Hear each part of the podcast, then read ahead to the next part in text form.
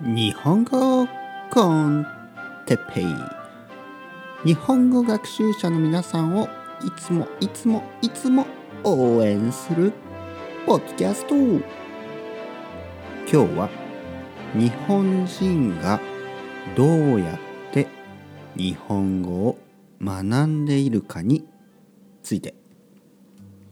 はい、皆さんこんにちは。日本語コンテッペイの時間ですね。元気ですか？僕は元気ですよ。今日は日本人がどうやってどういうふうに日本語を学んでいるかについて話したいと思います。皆さんは外国人ですね。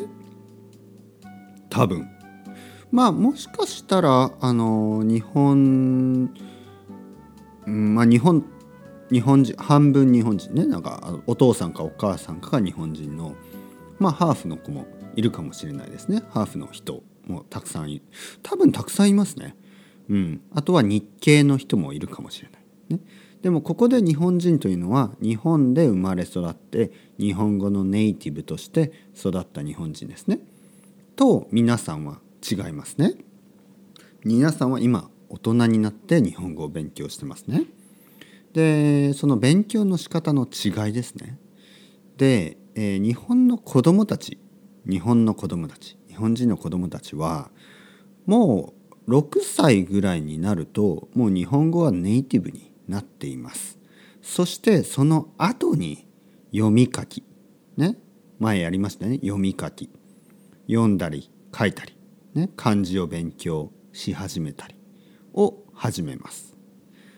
外国人の皆さんは人によっては一番初めに漢字の勉強をしたりしますね。でもこれは実は僕はね、あまり良くないと思います。一番初めはたくさん聞くこと、ね、たくさん聞いて、そして話せるようになる。聞いて話せるようになる、ね、聞く、そして話す、ね、日本語コンテッペイを聞いて、そして僕とたくさん話をするとかね。その後に読み書き、これが普通の日本の子どもたちの日本語を勉強する順番です。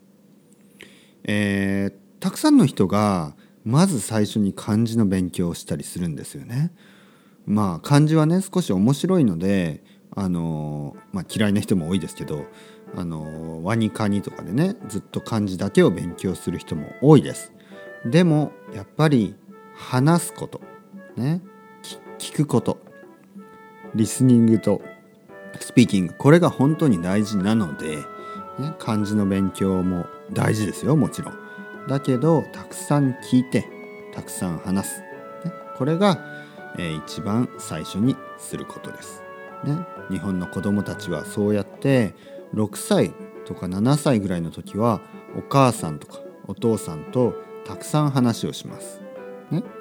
そして小学校に入って初めてひらがなとかね、カタカナとかね、漢字の勉強を始めます。